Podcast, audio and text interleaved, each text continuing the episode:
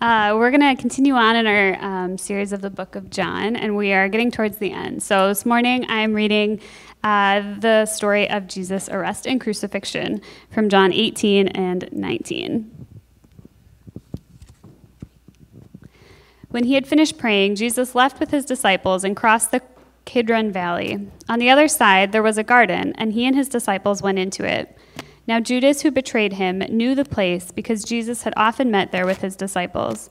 So Judas came to the garden, guiding a detachment of soldiers and some officials from the chief priests and the Pharisees. They were carrying torches, lanterns, and weapons. Jesus, knowing all that was going to happen to him, went out and asked them, "Who is it you want?" "Jesus of Nazareth," they replied. "I am he," Jesus said, and Judas the traitor was standing there with them. When Jesus said, "I am he," they drew back and fell to the ground. Again, he asked them, "Who is it you want?" "Jesus of Nazareth," they said. Jesus answered, "I told you that I am he. If you are looking for me, then let these men go." This happened so that the words that had spoken would be fulfilled. "I have not lost one of those you gave me." Then Simon Peter, who had a sword, drew it and struck the high priest's servant, cutting off his right ear. Jesus commanded Peter, "Put your sword away. Shall I not drink the cup the Father has given me?" Then the detachment of soldiers with its commander and the Jewish officials arrested Jesus. They bound him and brought him first to Annas, who was the father-in-law of Caiaphas, the high priest.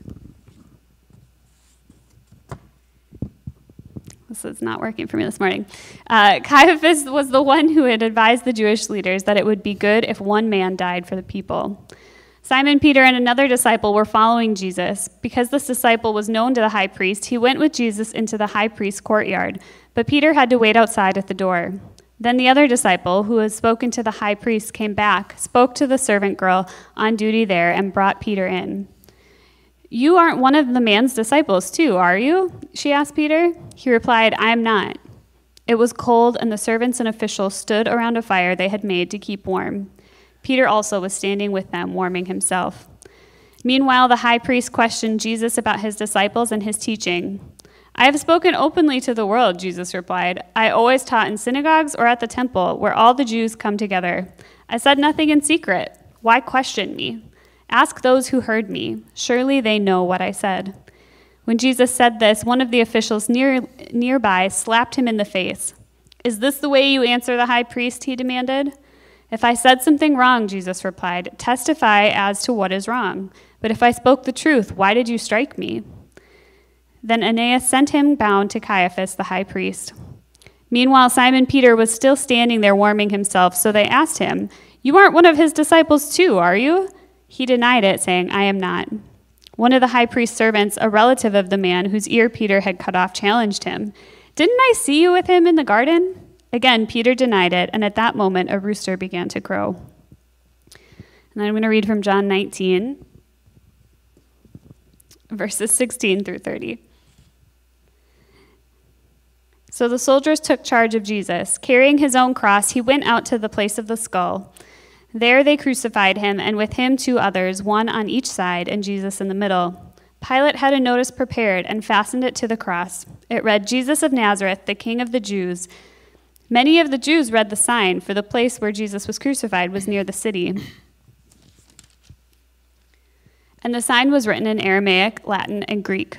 The chief priests of the Jews protested to Pilate, "Do not write the King of the Jews, but that this man claimed to be King of the Jews."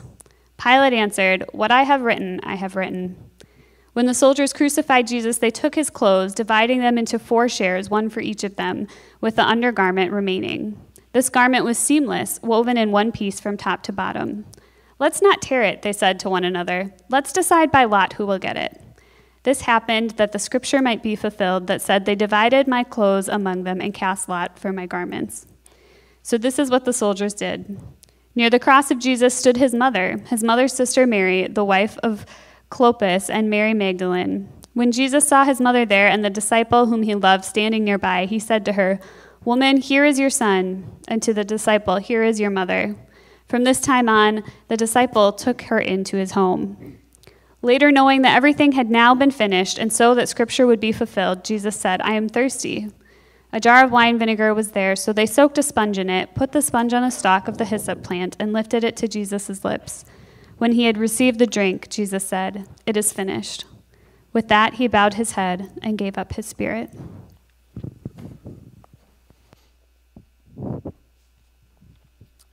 Well, good morning, everybody. Welcome to Resurrection City Church. My name is Joel. I'm one of the pastors here at Res City. If it's your first time joining us, we are happy to have you here. I'm having some trouble with this. Okay. Thank you, Zach. There we go. I'm not as tall as you, Zach. Not many people are. Okay. So, yes, my name is Joel. I'm one of the pastors here at Res City, and a special welcome to you if you're joining us here for the first time today. Our special guest today, Norman Jamie, first time being with us. Thank you for being here. And anyone who's joining us online for the first time, thank you so much for worshiping with us this Sunday morning. We are in, as Julie just read for you, we are kind of wrapping up the book of John now. We are getting to the climactic part of the book. As Doctor Strange might say, we are in the endgame now. Right? And if you're not familiar with this, this is actually the name of the latest Marvel Avengers movie. It came out forever ago now because no movies can ever come out anymore, apparently. But this is the kind of the finish of everything that Marvel had been going towards, right? The movie, and they called it Endgame. And we thought it was kind of fitting to end with the book of John by calling it the Endgame as well. Everything in the book of John has been sort of driving towards these moments of what's going to happen now to Jesus here in the crucifixion, which we're going to talk about this morning, and then in the resurrection, which we'll talk about next week. And then we'll get a little epilogue, a little kind of closing to the book of John, which is unique to the Gospel of John, and that we will do after that. So we have kind of three messages left in this sermon series in John. Now, we're skipping a part of it today, the conversation between Jesus and Pilate, the governor of Rome, and we're actually going to be talking about that after we finish the book of John, as we kind of do a little sermon series to sort of prep us for the political season that's coming up. And we're going to talk about how Christians should engage well with the election as it comes up. And what Jesus and Pilate discussed there, I think, actually has a lot of relevance to us. So we'll revisit that a little bit later on. But today what I want to do is I want to talk through three narrative clues that sort of tell us what the significance of what's happening in Jesus' crucifixion are. All right? Like the Gospels are different books than like the letters in the New Testament. The letters sort of convey information sort of matter-of-factly, right? Sort of just kind of laying it out there for us. But the Gospels are telling us about the significance of Jesus' death through narrative, through story. And so we kind of have to read it a little bit differently and kind of see how John is intentional in kind of giving us certain information about what characters are doing when and where, and the ironies that he draws out, and the specific things that he lets us know to tell us what the significance of the cross is. And so what we're going to do today is we're going to talk through those three sort of narrative clues, those three details where John tells us what's going on. All right? So, as Julie said, Jesus finishes up the prayer. We talked about this prayer that he prays last week for the unity of all believers. And afterwards, he crosses the Kidron Valley, and he goes to this garden that's kind of one of his normal places that he likes to hang out, one of his main hangout spots around Jerusalem. And Judas, knowing Jesus likes to hang out there, figures there's a pretty good chance if I grab these soldiers that have been given to me to sort of show where Jesus is at, he probably will be there. So he takes this detachment of soldiers with him, and lo and behold, Jesus is there. Now, John tells us that Jesus expected this, and so he wanted to be caught. We're going to talk about that a little bit later on, but it's Jesus' plan to have Judas and these soldiers come and grab him, to be taken by the authorities. And so he heads over to that usual spot, and Judas shows up with a group of this detachment of Roman soldiers. And the reason that a bunch of soldiers show up with him is because they are like, tensions are high. Political tensions are high. The Jewish people are always close to revolt, and so they have these soldiers that are always here kind of waiting for it. And they expect if you go and you arrest a Messiah figure, someone who a lot of people are really excited about, it might cause a stir. So they want to have some soldiers there to make sure that if a mob sees this, they don't start an insurrection because of it. All right, so this kind of tees up our first detail, our first sort of narrative clue in this story about what's going on, okay? And we're going to be talking about the nature of Jesus' victory here, okay? We see this in this part of the book. So right at the very beginning, we get some significance to how Jesus views what's about to take place in his interaction with Peter. As Peter cuts the ear off of this soldier, all right. So that, or not a soldier, actually a servant. So let me read that again. Simon Peter, who had a sword, drew it and struck the high priest's servant, cutting off his right ear. The servant's name was Malchus. So Peter thinks like he can help Jesus out here. He thinks Jesus is about to get arrested. He can see the writing on the wall. He knows what's about to take place, and he thinks, hey, I can kind of get this kick started. I can kind of stop what's about to take place. And I think also, in Peter's mind, he has an expectation that Jesus is king, that he's Messiah. And Peter's right about that. But like a lot of people in that time, I think Peter expects Jesus to sort of become king, to sort of defeat the enemy through the way that you normally go and defeat enemies and make yourself king, which is sort of conquering the world's bullies, going and stopping the Thanoses, kicking the butt of the enemy, right? A good old-fashioned butt kicking is how Peter expects this to take place, I think, still. Even with all the stuff that Jesus has been trying to get across to his disciples, I still think that's in his mind. Now, there's actually biblical language for what we would call butt kicking today, and that would actually be called a cup pouring. We'd be talking about a cup pouring to kick the butts of the enemies that you might have, and this recurs in the Old Testament several times, and so here's an example, Psalm 75:8. For in the hand of the Lord there is a cup with foaming wine, well mixed, and he pours out from it, and all the wicked of the earth shall drain it down to the dregs. So in the Old Testament, there's this, we hear about God sort of pouring out the cup of his wrath on his enemies, on these rebel nations, and they experience his justice as he does this. And Peter expects Jesus to do a similar type of cup-pouring, butt-kicking act to sort of take control of Jerusalem here at some point.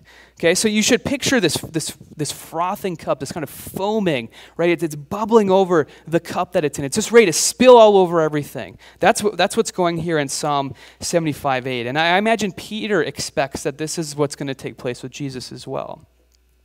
Now, it is true that Jesus is going to defeat his enemies through some spilled blood. Peter's not wrong about that.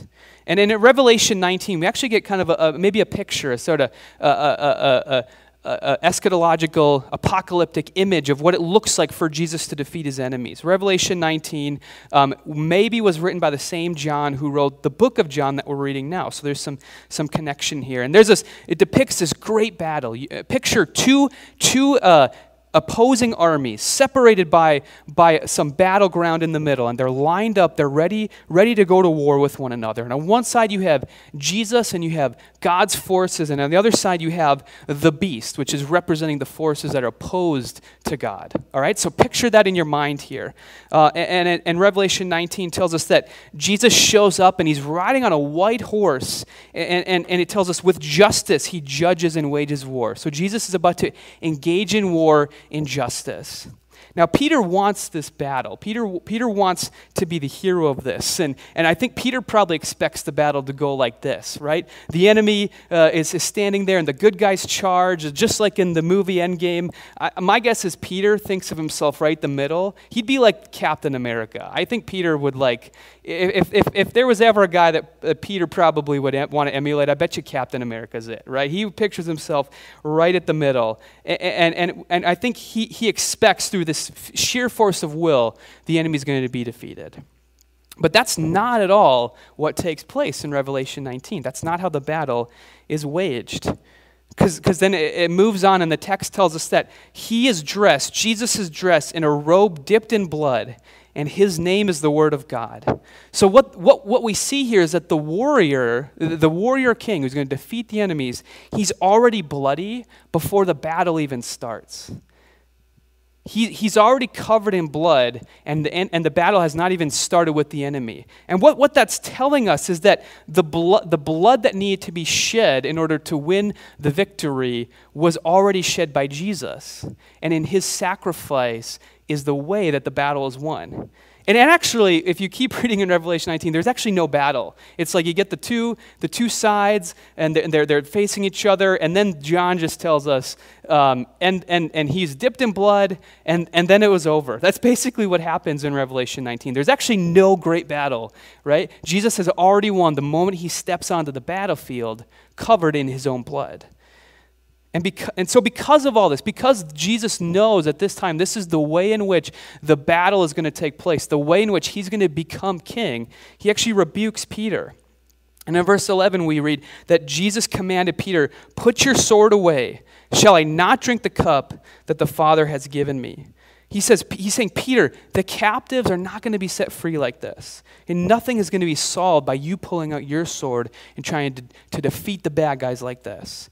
The enemy is only going to be defeated. The people are only going to be set free if instead of the cup being poured out on them, I drink the cup myself. Sin just creates more bullies. It turns Peter into a bully as he tries to go fight the bad guys.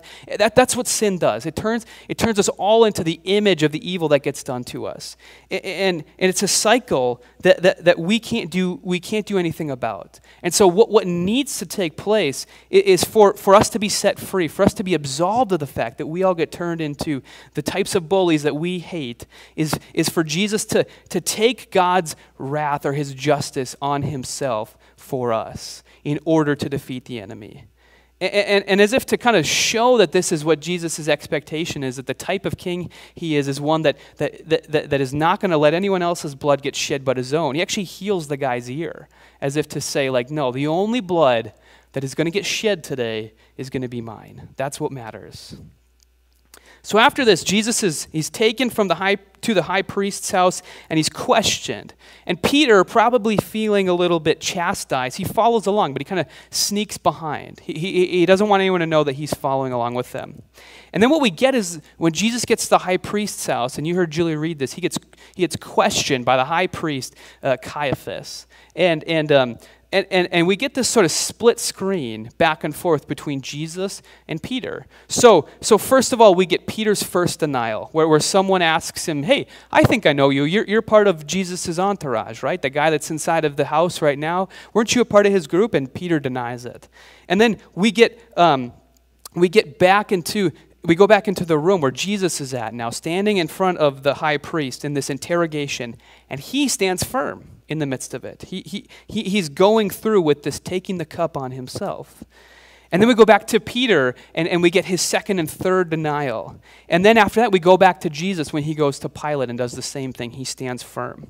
And R.E. Brown, he's a commentator on the book of John, points out this contrast for us. John has constructed a dramatic contrast wherein Jesus stands up to his questioners and denies nothing, while Peter cowers before his questioners and denies everything. Okay, so we see these two people, one of them being faithful and the other being faithless. And this is the next, I think, detail that is significant in trying to give us meaning of what's taking place on the cross, is that Jesus remains faithful, he remains obedient, he remains standing firm and strong in what God has called him to do, to go to the cross, while Peter remains faithless. Jesus he does not fall even under harsh interrogation and persecution. He honors God to the end. He does not try to accomplish his plan in any other way other than being faithful to give up his own life on behalf of people like Peter, who remain crumbling under pressure, faithless when what would be needed, you would think, would be to him to stand up and honor Jesus. Okay, so Peter has first misunderstood what God is up to. He's bold to kind of go fight in the wrong way, and then he becomes kind of a coward when it actually would matter, for him to stand up and honor Jesus and what he's up to. And he shrinks when faithfulness is needed. And so because of this, I would think that God's justice deserves to also be on Peter and, by implication, all of us. If God is going to be just, if God is going to be good in the world, he's going to do something about evil, he can't just do it about the bad guys, the people that we don't like, the people that Peter would maybe want to go cut the ear off of. He's got to do it for everybody. Okay? Everyone gets caught up in this sort of unfaithfulness that we see exhibited from Peter here. our faithlessness at the end of the day ends up being just as bad as Peter's. Because we're faithless to one another. Like, people do not care for each other in the way in which we expect. Right? People say that they do, or we talk a good game, especially here in America, I think. We're really good at it. Right? We know how to go on social media and say the right things. We know how to talk a good game to people when we're talking with them. But really, like, we're terrible at it. And I think we see the effects of that in society every day, especially right now, right? We see the way in which the culture has been fragmented. Like 2020 seems like this sort of tectonic shift in history, right? But it's actually pretty normal for the stuff that's going on. If you just look at the course of history, 2020 is just another year in a pretty long line of years like this, where our faithfulness, our unwillingness to care and love one another results in total fragmentation. It results in death and injustice everywhere, right? We are faithless to one another. We're also faithless to ourselves. Right? If we were solely judged just on the consistency of what we thought what we were supposed to do all the time, or what we said we would do, we would fail miserably at that too. We don't even live up to our own word. If someone were to actually, I've heard Tim Keller talk about an invisible recorder that was tied around our neck, and at the end of our lives, someone pulled it off and played it back, we would be horrified to hear the types of things we claim to do or claim to believe, and actually see how poorly we lived up to our own standard. We would fail in that. And whether we like it or not, we're faithless to one another, we're faithless to ourselves, we're faithless to God himself. We're faithless to honor him when it matters, just like Peter is doing right now in this moment as Jesus himself is standing up and being faithful. And so intuitively, I think we feel that, but we often give ourselves a break. We often think it's okay for us. We should, receive some grace, and we shouldn't, things shouldn't be so bad for us, but we for sure want the bad guys to get what's coming to them. And if we're being consistent, the same justice that needs to go to the people we don't like needs to come on us. We want justice to happen, but just not to us. And the Bible tells us in other places that this is something that's common to all humanity, our sort of gravity-like propensity to fall short. And it's called sin. That's what the Bible calls it. Now, God is right to not let our faithlessness stand. He's just in not letting people's faithlessness in the world sort of tear apart the fabric of everything. He's right to have consequences for that. He's right to do something about evil in the world. But what we find in the story of the cross is that Jesus is not going to let us be condemned by our unfaithfulness. On the cross, Jesus is going to take Peter's unfaithfulness on himself and give Peter and the rest of us his faithfulness, his obedience, his honoring of God, his being faithful to the very end, being obedient to God in the covenant. And he offers that to anyone who will accept it, so that that's what we're defined by instead of our unfaithfulness. That is what is about to take place on the gospel, or on the cross, as Jesus is following through with the plan that's been given him. Now that last thing I just said there, Jesus' faithfulness to follow through on the plan as it's supposed to be worked out, sets up our next point here, detail number 3. That we see in the story of the crucifixion in John that both God and man are working in the same events. Now, you can read the narrative both ways. You can definitely read it in sort of like a way that says, Jesus, then therefore God wants to go to the cross. But you can also see, and John does a good job of this throughout the whole book, kind of explaining what the authorities' mindset is, why they think something needs to be done about this Jesus guy. We see sort of the cynicism and hypocrisy of the Jewish leaders and of Pilate here, which we'll talk about in just a second. Right? We see that they have a desire to crucify Jesus too. Both parties want what's taking place. All right, so think about it like this. I don't know if you've ever seen these. They're called ambiguous images. All right, but look on the screen here. Okay, raise your hand if you see a rabbit right now. Okay, raise your hand if you see a duck. Okay, nice. So would it shock you to know that both of those are in this picture? If you learn to look at it right, you can see both a rabbit and a duck. Okay, let's look at this one. Raise your hand if you see an old lady. Okay, raise your hand if you see a young lady.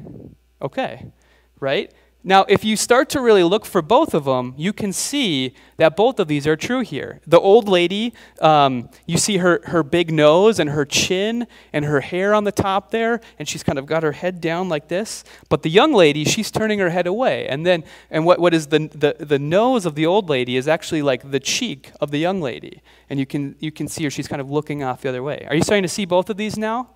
Right? When you kind of know what to look for? Similarly, in this last picture here, you can look at the ears of the rabbit and see also the bill of a duck, right? So you see kind of no matter which way you look at it, you can see both. Both look right. So these are these sort of ambiguous images. Now just like these images where you can kind of see both things going on at the same time, I think John is sort of trying to let us know, he's trying to present us with these ironies that let us know that both humans and God are working at the same time here. And if you take the right lens, the lens of faith, the lens of belief in Jesus, you can see God being faithful to work out his plan in the midst of what these evil bad guys think is their plan. All right? So let's kind of look at one of those ironies. And this comes in John 19:19 to 20. So Pilate had a notice prepared and fastened to the cross, and it read, "Jesus of Nazareth, the King of the Jews." Many of the Jews read this sign, for the place where Jesus was crucified was near the city, and the sign was written in Aramaic, Latin, and Greek. Okay? So it was a common thing to nail the charge of whatever this person who's being crucified, to nail that onto the cross behind him, so that everybody would know, if you do this thing, you're going to end up like this loser up on the cross right now. Okay? And now Pilate's kind of a bully. The Romans came up, Pilate didn't come up with crucifixion, but what we know from historical sources outside the Bible, there's other places where we learn about Pilate, is he was kind of a bully. He wasn't really known for his subtlety. And actually, a lot of scholars say he wasn't really known for his competency either. He was kind of a knucklehead, right? Picture like an evil Michael Scott, and you have Pilate, all right? Just think about that. Not very good at his job, and also a real jerk, okay? That's Pilate. And so it seems like that he thought that sticking this message on there would be this sort of shaming, sarcastic way to let the Jewish people know what he thinks about them. To say, here's what I think of you, insignificant, backwater Jewish people. Any king of yours deserves to be hung up on a cross like this. All right, this is what any king of yours would deserve, was to be hung here. All right, and the Jewish leaders object to it, we see, and Pilate kind of goes through with it anyway, because what we know, again, of Pilate is he liked to do whatever the opposite of the Jewish people wanted him to do.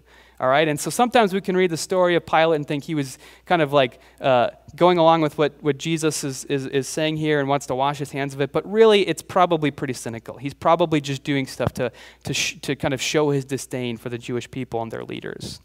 And so Pilate says, basically, the crime of Jesus is to claim that Israel even could have a king and that he was it. And he puts it in every language, so everybody knows that Pilate thinks and that the Romans think that the Jewish people, any king of theirs, deserves to end up like this. And so for the Romans, this is the Jewish king and all of his quote-unquote splendor. Right? A bloody, stinking, fly-infested corpse hanging from a cross. That's what Pilate thinks of the Jewish people. That's what Pilate thinks of Jesus. I think it's good for us to get a sense for that, right? Today, the cross for us is something we wear around our necks. It's something we hang on walls. Rightly, we as Christians have totally transformed what the cross is. But in the first century, it is a shameful thing. It is a disgusting thing. It's the kind of thing that would give you nightmares if you saw it. This crucifixion should disturb the reader, should disturb the hearer, both by what it is and by who it's being done to. It should make the reader at least feel or think for like a second, man, do the bad guys always win? Do the bullies always get their way? Does Thanos always snap his fingers and eliminate half of life on Earth? Is that how things always go down? You should at least have the tinge of that in your mind. But John here, he takes the same image. He takes the same image and says, yes, this is the king in all of his glory, in all of his splendor. Here you see him in the glory of God himself, because you see him in love.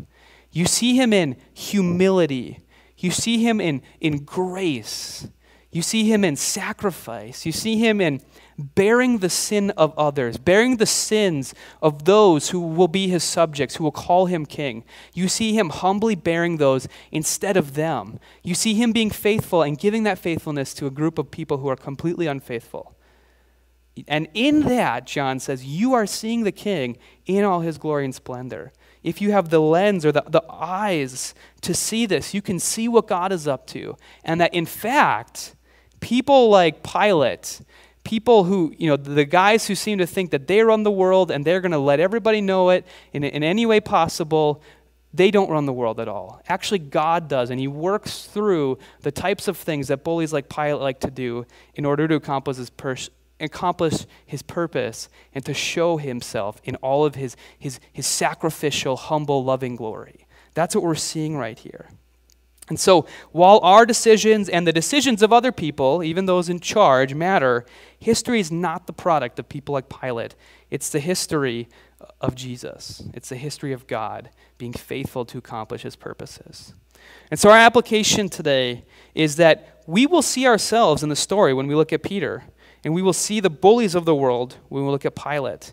All right? We should not read this story and miss that it does speak to us today, that we will pop up in the story in different places. It'll speak to our hearts as we fear that bullies like Pilate win.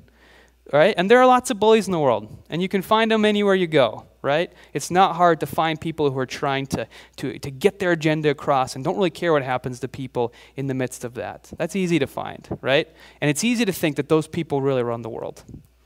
It's also easy to get turned into bullies by sin as well for ourselves. It's also easy for us to be completely unfaithful to honoring God, to loving him well. And so no matter which way we look, we're going to end up seeing ourselves in the story to a degree. Now, good news for Peter is he gets a redemption story in that epilogue. So I've been really hard on Peter today, but don't worry. John tries to give him a little bit of redemption at the very end of the book. But the application here for us now, the second point of application, is that Jesus is going to save us from both. It's all about Jesus. He defeats our real enemy the right way, not the wrong way. He's faithful to deliver us when we ourselves were faithless. And the bullies don't run the world, but Jesus does. Okay, there's hope. We have a uniquely Christian hope that we don't have to be cynical. We don't have to look at the world and think, man, everyone is messed up, or they're just the bullies are running everything. We can believe that God does justice, and that if we are in Christ, we are not judged by our faithlessness, but by Jesus' faithfulness. So what I'm going to do is I'm going to pray to close us here, and then I'm going to lead us in communion. All right? So I'll explain that here in just a second, but let me pray first. Lord, we thank you that as we read through the book of John, as we take a look at the story of the cross, a story that for us that have been Christians, many of us for a long time, can become kind of stale and kind of familiar. We talk about it all the time. Lord, it is the center of everything we believe, and if we're honest, sometimes that can mean it gets a little bit boring. Lord, I pray that you would give us a lens to see what is going on in the story of the crucifixion as John wants to tell it to us, Lord, and as the rest of the Bible wants to draw out the implications of what's taking place on there, Lord, and how it connects to us in our lives now, Lord, and whatever that looks like, Lord, whether we are under the boot of some bad people in the world, some bullies. We fear them in some way, whether we are aware of our own unfaithfulness, God, whether we are overwhelmed by it, or whether we are trying to sweep that under the rug. I pray that you would bring that out to us, Lord, that we could see those two things clearly, whether it's the evil in the world or our own unfaithfulness, our own complicity in that, God, that we would see that clearly, and that we would also see Jesus clearly. We would see clearly what you are doing in your Son, Jesus, as you faithfully draw him to the cross so that he may become the true king and may deliver us from our unfaithfulness, God. I pray that would be our hope as we go out of this place this morning and every single day, Lord. We pray this in the name of our King Jesus. Amen.